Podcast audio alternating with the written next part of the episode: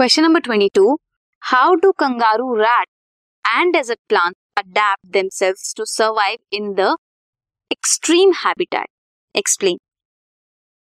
Kangaroo rats क्या करते हैं अगर एक्सटर्नल सोर्स ऑफ़ वाटर नहीं हो तो वो इंटरनल फैट ऑक्सीडेशन करते हैं इंटरनल फैट ऑक्सीडेशन जब होती है then one of the by product is water वहाँ से अपने वाटर की रिक्वायरमेंट पूरी करते हैं कॉन्सेंट्रेट करते हैं अपना यूरिन ताकि मिनिमाइज कर सकें वाटर यूज़ को to remove to remove excretory products in case of desert plant morphology और अरेंजमेंट कैसी होती है? थिक क्यूटिकल होता है। थिक क्यूटिकल है लीफ सरफेस पे। स्टोमेटा अरेंज होते हैं डीप पिट्स में तो वाटर लॉस थ्रू ट्रांसपिरेशन कम होता है।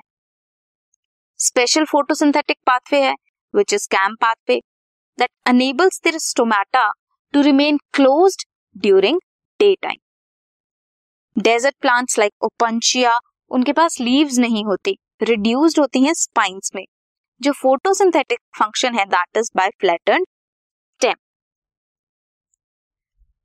this was question number 22